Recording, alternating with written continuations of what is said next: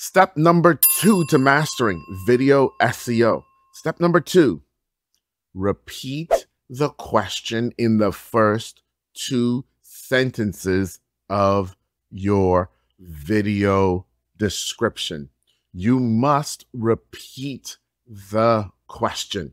It's not only good enough to have it in the title, but you have to repeat it in the first two sentences of your video description. You see, once you're doing this, when you're sending signals not only to YouTube, but also to Google that says, hey, this is what I'm talking about.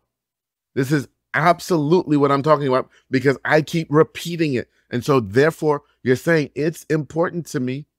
And that's what this video is about. Now, you're probably asking at this point, hey, I need help doing this step. I need help doing step two. I need help doing step five. If you need help with any of these steps, we have created a YouTube cheat code bundle that actually gives you all of our SOPs for how we do this, not just for ourselves, but for all of our clients.